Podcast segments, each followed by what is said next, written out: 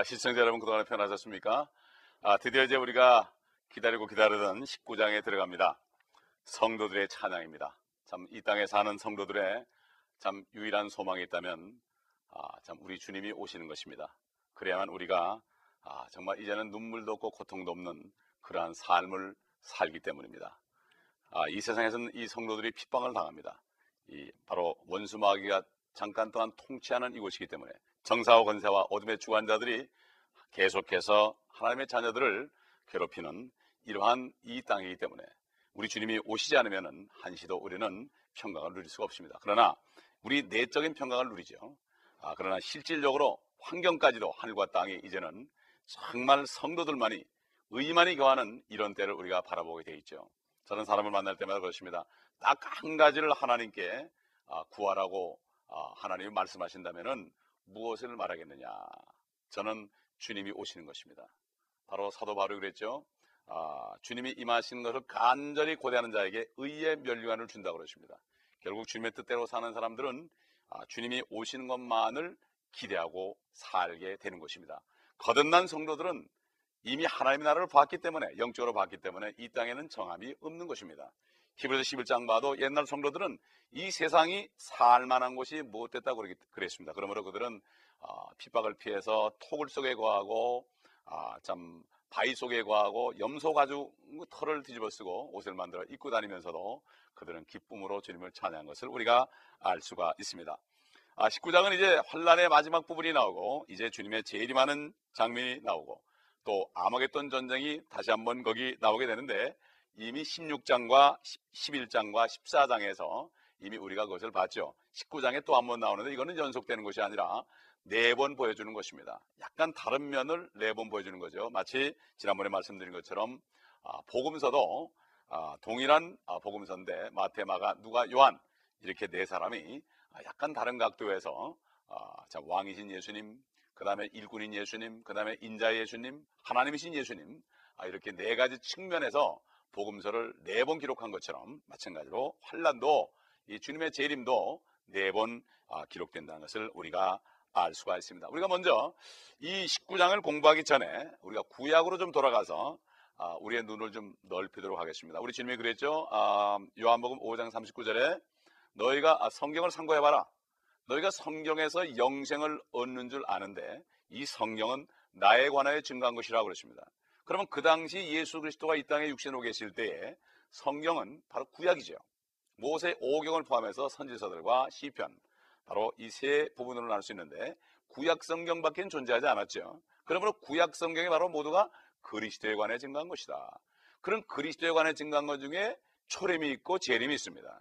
예? 그렇기 때문에 우리는 그걸 구분을 해서 모든 것이 다 예수 그리스도에 관한 것이라는 것을 알 수가 있습니다. 그러므로 우리가 여기서 다 아, 요한계시록을 공부하는 시간이니까 구약 성경을 다 공부할 수 없지만 아, 여러분에게 아, 찾아볼 수 있도록 눈을 열어드리는 시간을 아, 갖기를 아, 원합니다. 그래서 구약에 나와 있는 바로 예수 그리스도의 재림에 관한 말씀들이 어떻게 나와 있는가 이런 것을 좀 아, 보도록 하겠는데 사실 하나님의 시간표, 하나님의 달력에서는 예수 그리스도가 이 땅에 죽으러 오신 그 초림보다도 아, 결국 19장에 아, 이제 심판하러 오시는 이 마지막 사건, 아, 재림하시는 이 사건을 더 초점을 맞춥니다. 왜 그렇습니까? 결국 그 예수 그리스도 초림에서 피를 흘림으로 어, 구속을 이루기 위해서 십자가의 순환을 당한 것은 우리 죄인들에게는 아주 뜻깊은 일입니다. 뜻깊은 일입니다. 그러나 어, 그러나 가장 놀라운 일은 그것보다 놀라운 일은 그분이 이제는 심판주로 오셔서 하늘과 땅을 통일하는 이 만왕의 왕 만주의 주로 오시는 그 영광 받으시는 주님이 하나님의 달력에서는 더 큰 것입니다. 우리는 우리 죄인의 입장에서 우리만 위할 뿐만 아니라 하나님의 입장도 생각해 줘야 됩니다. 하나님의 독생자가 이 땅에 오셔가지고 무참히 침뱉음을 당하고 모욕을 당하고 채찍에 맞고 피가 낭자해서 벌레처럼 죽으시고 부활하셨죠. 우리에게 너무나 중요합니다. 그것이 없었다면 우리는 소망이 없습니다. 그러나 하나님께 더 중요한 것은 그분이 마침내 모든 일을 이루고 승천하셔서 하나님 보좌 우편에 지금 앉아 계시며 지금도 대제사장으로 우리를 왜 중보하시지만 마침내 이제 오셔가지고 죄를 만들어내고 사망을 만드는 사탄이를 결박하고 천년 동안 깊은 구렁 무정의 속에 가둬버리고 그 다음에 믿지 않는 사람들을 다 불못에 던져버리고 적그리스도와 거짓 선자를 불못에 던져버리고 정말 주님이 천년 동안 통치하다가 나중에 영원한 세계로 들어가는 이 엄청난 멋있는 장면들이 나와 있는데 이것이야말로 하나님의 기쁨인 것입니다. 아버지의 기쁨인 것입니다. 이거 우리가 하나님의 입장에서 우리 생각하고 일을 해야죠. 그렇기 때문에 우리는 다시 오실 예수 그리스도를 전하는 사람들이 바로 하나님의 마음을 기쁘시게 하는 자들이죠. 그러므로 우리는 인간의 관점에서 볼 게 아니라 성경을 볼 때 내 관점만 보는 게 아니라 하나님의 관점에서 폭넓게 봐야 됩니다. 어? 내가 복음이 돼서는 안 되고 하나님의 복음이 돼야 됩니다. 이렇게 될 때 하나님께서는 기뻐하시고 그런 사람들을 하나님께서는 쓰십니다. 그러므로 이 성경에 나타난 재림에 관한 말씀을 확실히 알지 못하고서는 이거를 담대하게 전할 수가 없는 것입니다. 그러므로 어, 성경에서 가장 위대한 날은 주 여호와의 날, 주의 날, 바로 a day of the Lord, day of the Jehovah, 여호와의 날 바로 a day입니다. days가 아니고 a day입니다. 그렇기 때문에 인류 역사 6천 년이라는 세월이 사람들에게 기회를 줬지만 이제 마지막 심판은 24시간 내에 일어날 것을 성경은 분명히 증가하고 있습니다. 제일 먼저 이 사건과 관련되는 성경 최초의 말씀이 무엇입니까? 이 복음이 무엇입니까? 어? 이것은 창세기 3장 15절의 말씀이죠. 여러분 보시면 그녀의 씨는 너의 머리를 부술 것이요 그랬죠. 그녀의 씨가 누굽니까? 바로 여자의 씨, 예루 아 유대 아, 이스라엘의 씨인 예수 그리스도요. 너의 머리는 누구요? 뱀의 씨입니다, 바로. 어? 결국 예수 그리스도가 사탄의 머리를 부숴버릴 것이다. 결국 제일 먼저 제일이면서 하는 일이 사탄이를 결박해서 그를 무정에 가뒀다가 나중에 천년이 끝난 다음에 그를 완전히 불못에 던져버리는 이러한 일이 나타나게 되죠. 그렇기 때문에 히브리서나 요한일서 보게 되면은 예수 그리스도가 이 땅에 하나님의 아들이 나타난 것은 마귀의 일을 멸하러 나타나셨다. 마귀의 일은 뭐죠? 죄와 사망을 주는 거죠. 죄를 짓게 해서 사망에 처하게 하는 거죠. 그러나 우리 주님은 살리고 풍성하게 생명을 주는 것이 바로 하나님의 일이라고 말씀했습니다. 아, 뱀은 어, 사탄이죠. 그리고 그의 씨는 멸망의 아들인 앞으로 나타날 적그리스도요. 그 적그리스도는 이제 큰 바벨론과 함께 연합해서 온 세상을 핍박할 것입니다. 머리에 상처를 입히는 것은 그리스도가 십자가에 죽었을 때 일어나지 않았고 재림 때 일어날 것입니다. 물론 예수 그리스도가 십자가에서 죽으시고 부활했을 때 사망의 권세를 이겼습니다. 바로 사탄의 권세를 이겼습니다. 그때 이미 마귀는 심판을 받은 것입니다. 그러므로 우리 주님께서 성령이 오시면은 이 세상을 책망할 것이다. 첫째는 죄에 대하여, 둘째는 의에 대하여, 셋째는 심판에 대하여 이 세상을 책망하시리라. 죄에 대하여라면 저희가 나를 믿지 아니하며 바로 예수를 믿지 않는 것이 죄요 의에 대하여라면 내가 아버지께로 가니 저희가 다시 나를 보지 못하며 그저 예수 그리스도를 통하지 않고서는 의로워질 수 없기 때문에 하늘의 아버지를 볼 수 없다는 얘기고 심판에 대하여라면 세상 임금 통치자 마귀가 이미 심판을 받았다는 것입니다.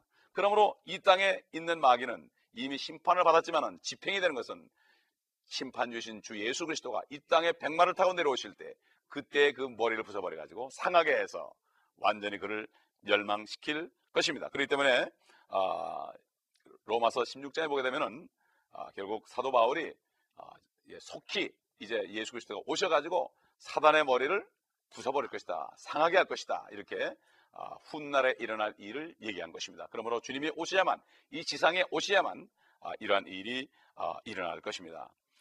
창세기 6장에서 우리는 노아의 날을 볼 수가 있죠. 노아의 날. 근데 우리 주님이 뭐라 그랬죠?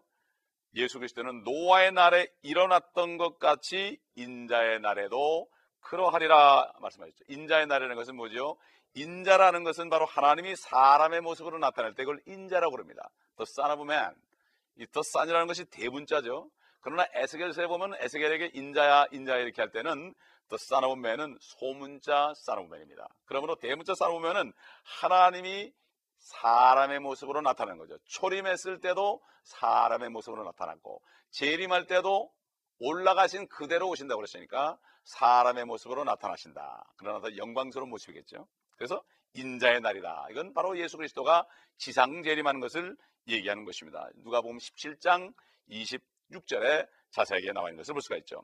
또 창세기 19장을 보 19장에 보게 되면 롯의 날이 나타나죠. 롯의 날. 롯 옛날 소돔의 날이죠. 소돔이 멸망할 때 롯의 날. 인자가 나타나는 날과 또. 롯의 날 같이 사람들이 먹고 마시고 사고 팔고 그래. 그 다음에 아, 이렇게 집을 짓고 헌다고 그랬습니다. 요즘에 그런 일이 얼마나 많이 일어납니까? 어? 이건 누가복음 17장 28절로 30절에 보면 주님이 직접 말씀하셨죠. 또 그 다음에 창세기 49장에 봐도 어, 9절로 12절부터 읽어보면은 거기 나오고 11, 11절에도 나오고 17절 18절에도 나오고 어, 49장 24절에도 나옵니다. 여러분 찾아보시기 바랍니다. 오늘은 그냥 시간상 24절의 말씀만 어, 찾아보도록 하겠습니다. 창세기 49장 24절 보게 되면은 요셉의 활이 더욱 강하고 그의 손의 팔이 야곱에 능하신 하나님의 손을 통해 강해졌으니 거기서 목자 곧 이스라엘의 돌이 나오더라.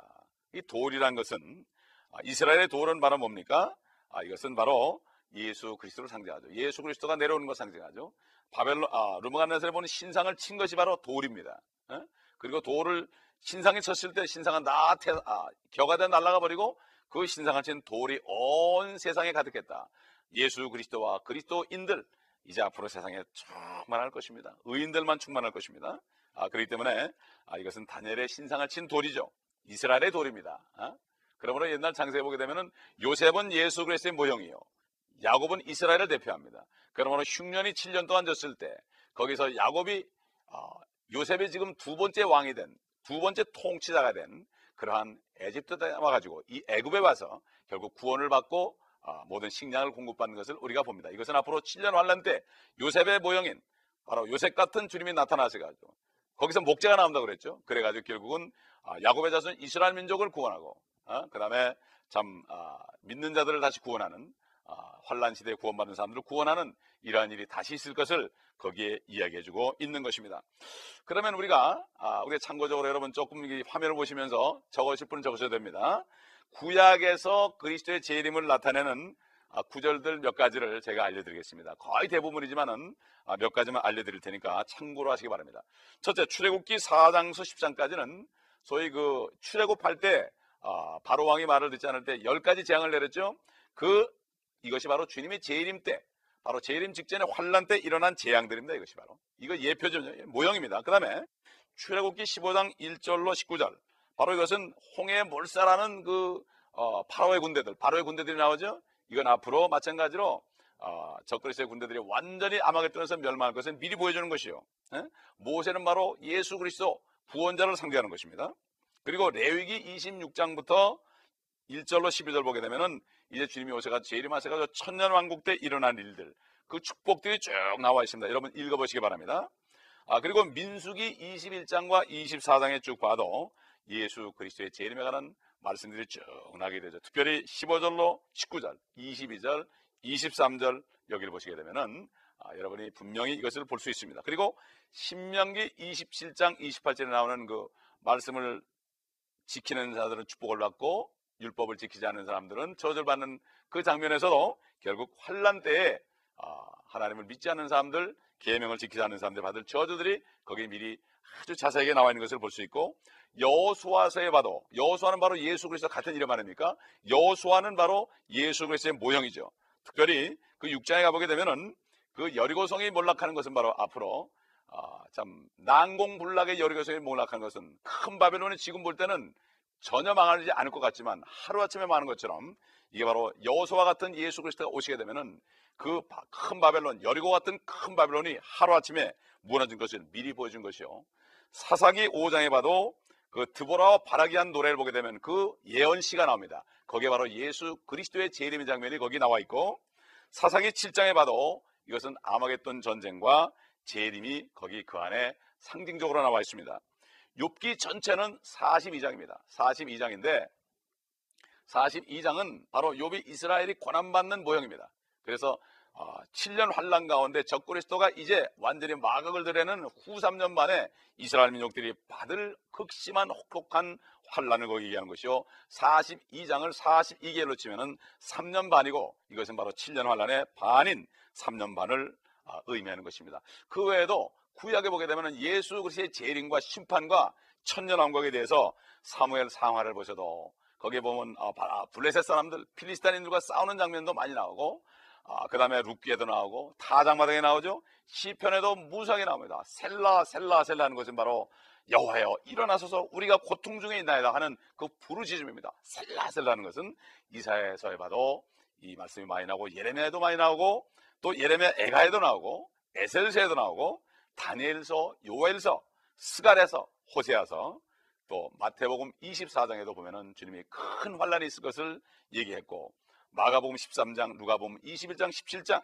또 요한복음 14장 반 정도가 예수 그리스도의 재림에 관한 말씀들이 다 나와 있는 것입니다. 눈이 열리게 되면은 이것이 보여지는 것이죠. 여러분 눈이 띄어지길 바랍니다. 그러면 사도 바울은 에베소 교회 성도들을 기도할 때 그들을 위해서 항상 기도할 때 저들에게 계시와 지혜와 계시의 영을 달라고 그랬습니다. 그리고 지성의 눈을 밝히사 하늘에 간직한 하나님이 간직한 그 풍성한 유업의 풍성함이 무엇인지 알게 해달라고 그랬습니다.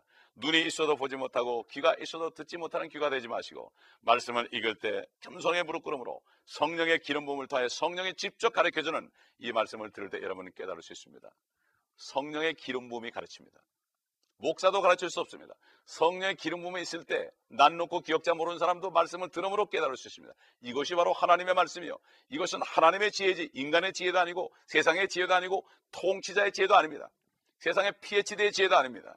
이거는 겸손하게 마음을 다 비고 겸손하게 나는 아무것도 모른다고 주님 앞에 나오는 사람에게만 가르쳐주는 영적인 말씀입니다. 내가 너에게 이른 모든 말이 영유의 생명이라고 주님은 말씀한 것을 우리가 기억해야 될 것입니다. 우리가 쉽게 말해서 그리스도의 죄임을 뺀다면 다시 우리가 예수 믿고 거듭나는 거, 구원받는 거, 속죄받는 거, 기도하는 거, 또 교회에 관한 거, 침례나 세례 받는 거 이런 것은 다 기초입니다.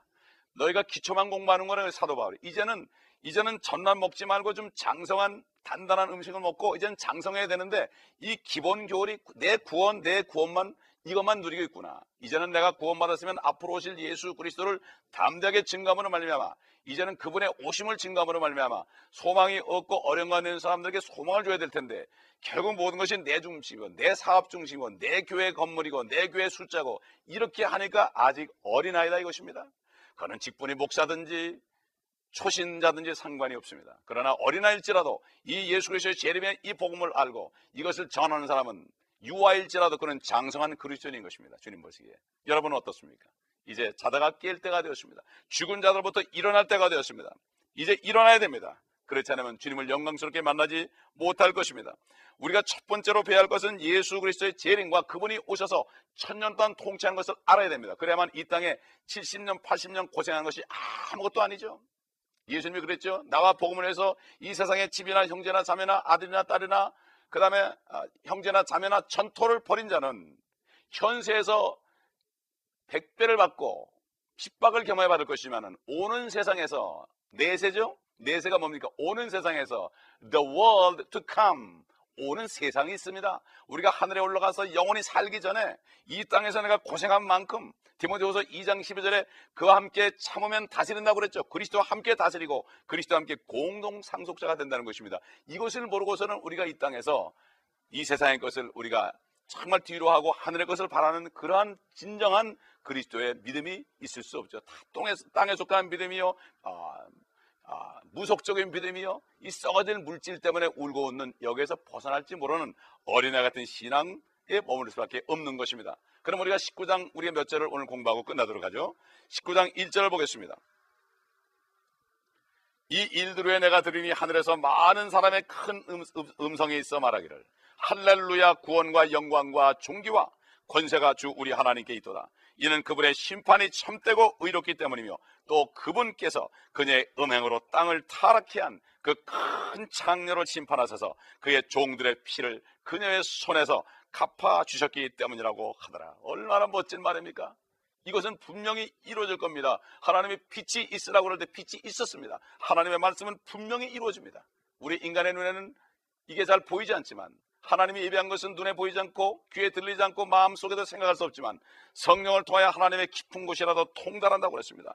그러므로 예수 그리스도가 재림하고 천년왕국에 오게 되고 그 다음에 이스라엘이 회복되고 되고 적그리스도와 그의 신부교인 로마 교회가 다 멸망하는 이 모든 것을 우리가 종합적으로 알지 못한다면 우리는 이 세상에서 기쁨의 삶을 살 수가 없습니다. 하나님의 뜻은 항상 기뻐하라 쉬지 말고 기도하라 범사에 감사라 이것이 우리 주 예수 그리스도 안에서 너희를 향한 하나님의 뜻이니라. 아무리 세상이 어렵고 힘들지라도 바로 기뻐할 수 있는 이유, 기도할 수 있는 이유, 감사할 수 있는 이유는 예수 그리스도가 오셔서 모든 것을 회복하시고 눈물을 씻어주시고 모든 것을 완전히 회복시키시며 이제는 그리스도의 신부로 만들어주는 이 일을 바라보는 사람만이 이 땅에서 멋진 삶을 살 수가 있고 남자답게 살 수가 있는 것입니다. 그러므로 이게 할렐루야 하는 이 히브리어 두 낱말이 복합된 것은 너희는 주를 찬양하라 할렐루야 주님을 찬양하라 이런 뜻 아니겠습니까? 이것은 바로 하늘의 언어가 히브리어임을 우리가 가르칠 수 있고 사도행전 26장 14절에도 주님께서 사도바 사울을 부를 때 사울아 사울아 이렇게 부를 때 뭐라 했습니까? 히브리 말로 바울에게 말씀했다고 그랬습니다. 네가 가시채로 네가 차는 것이 너에게 고통스럽다.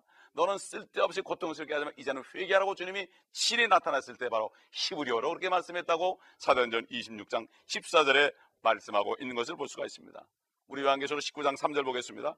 또 그들이 다시 말하기를 할렐루야라고 하니 그녀의 연기가 영원 무궁토록 올라가더라.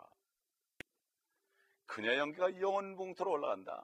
지금 당시 사치스럽게 살고 굉장히 권세가 있는 것 같고 거기에 반대되면 언제 쥐도 새로게 죽을 수도 있고 무섭고 위협을 주는 존재고 앞으로 이제 환란 때 오게 되면 적그리스도와 함께 온 땅을 이제는 핍박하는 그런 단체지만은 그런 성이지만은 그러나 이제는 앞으로 영원토록 타는 연기가 올라갈 것이다. 우리는 이 말씀을 봐야 됩니다. 에? 그러면 로마 교회가 적그리스도와 사탄과 명백히 관련이 있음을 우리는 여기서 다시 한번 확인할 수 있는 것이요. 이것이 바로 주님을 찬양할 수 있는 이유인 것입니다. 요한계시록 14장 11절로 돌아가 보면 여기에 관한 말씀이 있죠. 그 고통의 연기가 영원 무궁토록 올라가리라. 그 짐승과 그의 형사에게 경배하고 그의 이름의 표를 받는 자는 누구든지 밤낮 쉼을 얻지 못하리라. 그럴 때 아, 우리 여러분 보시게 되면은 이 짐승의 표를 받는 사람은 같이 멸망하는 거죠. 여러분 지금 성녀로 거듭나지 않았으면은 거듭나야만 하나님의 나라를 볼 수 있다고 했습니다. 거듭나야만 성녀로 거듭나야만 하나님의 나라에 들어갈 수 있다고 했습니다. 우리 하나님이신 예수 그리스도의 말씀입니다. 거듭나게 되면 하나님의 나라를 볼 수 있습니다. 하나님의 나라를 보면 이 땅의 것은 정말 배설물 같습니다. 배설물이라는 게 영어로 덩입니다. 우리말로 똥입니다. 그렇게 냄새나는 거라 이거죠. 하나님의 나라를 보기 전에는 이 땅의 것이 아름다워 보입니다. 미국이 천국 같습니다. 그러나 하나님의 나라가 임하게 되면 미국이 지옥이 됩니다. 저도 미국 올 때는 미국이 천국인 줄 알았습니다. 그러나 여기 와서 거듭나고 보니까 여기가 지옥이었습니다. 이것은 거듭난 자만이 알 수 있습니다. 거듭나지 않고서는 아무리 애써도 안 됩니다. 거듭나지 않은 사람은 성령이었기 때문에 하나님의 자녀가 되지 않았기 때문에 주님이 오실 때 올라가지 못합니다. 그러므로 환란에 들어가야 됩니다. 환란에 들어가더라도 절대로 인을 받으면 안 됩니다. 인을 받으면 완전히 저주 속에 들어갑니다. 인을 받지 않든가 인을 받지 않으려면 죽든가 그때 유대인들과 연합해 가지고 페트라로 도망가서 살든가 둘 중에 하나 돼야 됩니다. 이것은 심각한 얘기입니다. 지금은 이 말씀이 여러분 귀에 들어오지 않을지라도 앞으로 이 말씀을 기억하시고 절대로 명심하시기 바랍니다. 저는 이 말씀을 전할 때 지금 그런 것까지 보고 전합니다. 이 말씀을 두고 깨닫지 못하다가 환란에 넘어가서 아 그때 요한계시록을 봤는데 이게 사실이구나 이걸 알게 되면 그때도 늦지 않았습니다. 그때도 늦지 않으니까 그때도 믿음을 지키고 계명을 지킴으로 말미암아 목이 잘려질지라도 구원을 받으셔야 됩니다. 그러나 지금 은혜 받을 때입니다. 지금은 예수 그리스도만 영접하면 성녀로 거듭나서 이 환란에 들어가지 않고 주님이 공중에 오실 때 보석 같은 도둑같이 오셔가지고 아, 성도들만 싹 데려갈 때 그때 올라갈 수 있는 것입니다. 아, 그 다음에 우리 19장 4절을 아, 보겠습니다. 그때 24 장로와 네 짐승이 엎드려 보좌에 앉으신 하나님께 경배드리며 말하기를 아멘 할렐루야 하니 또 할렐루야 합니다. 이 장면은 셋째 하늘입니다. 하나님의 보좌가 있는 장면입니다. 우리 요한계시록 4장 1절로 5절에서 이미 보았죠. 19장 5절 나가보면 그 보호자에서 음성이 나서 말하기를 너희 모든 그분의 종과 작은 자나 큰 자나 그분을 두려워하는 너희는 우리 하나님을 찬양하라고 하더라. 이제 하나님의 찬양할 일만 남은 것입니다. 1인칭 소유대명사인 우리 하나님을 주목하십시오. 우리 하나님. 너희는 이렇게 하다 하늘에 계신 우리 하나님. 우리 그럴 때는 이스라엘 민족입니다. 하나님은 민족적으로 하나님입니다. 그들에게. 그러나 우리 하나님은 나의 개인의 하나님입니다. 아바 아버지라 부를 수 있습니다. 이따금 이것이 그리스도에게 적용되지만 우리의 하나님은 개인적인 아버지입니다. 그러나 유대인들에게는 단체적인 민족적인 아버지인 것을 우리가 알아야 됩니다. 그렇기 때문에 아, 사도행전 2장 39절에 보면은 오순절에 사도 바울이 예루살렘 성도들에게 아, 아, 백성들에게 이렇게 설교했죠. 이 약속은 너희와 너희 자녀에게 한 것이며 또한 먼 곳에 있는 모든 사람, 즉 우리 하나님께 주 우리 하나님께서 부르실 모든 사람에게 하신 것이라. 너희 모든 종과 그분의 종과 이렇게 했죠. 이것은 바로 아, 동료 종들. 옛날에 이제 환란에서 이제 순교할 사람도 동료 종들 그러죠. 아, 그러므로 아, 우리는 아, 결국 예수 그리스도의 종들이요 하나님의 자녀들인 것입니다. 참 얼마나 영광스러운 것입니다. 이제 다음 시간에는 정말 영광스럽게 주님이 재림하는 장면, 이제 주님 재림해가지고 이제 악인들을 다 멸망시키는 장면, 사탄을 결박하는 장면, 이런 장면들, 그리고 어린 양의 혼인식, 여기서 예수 그리스도를 믿고 성령으로 거듭나고 신부단장한 사람들이 어린 양의 혼인잔치에 들어가는 영광을 누리는 것을 우리가 다음 시간부터 공부할 것입니다. 얼마나 이제 기대가 됩니까? 여러분 마음에 기대하시면서 기도하시면서 다음 시간을 또 만나 뵙도록 하겠습니다. 기도하겠습니다. 감사합니다. 영광의 주님, 영원토록 우리는 주님과 찬양할 수 있습니다. 잠깐 동안 우리가 고통받지만 영원토록 찬송하는 이것을 바라보며 낙심하지 않고 끝까지 주 안에 승리할 수 있도록 도와주옵소서. 주 예수 그리스도 이름으로 감사 기도드리나이다. 아멘.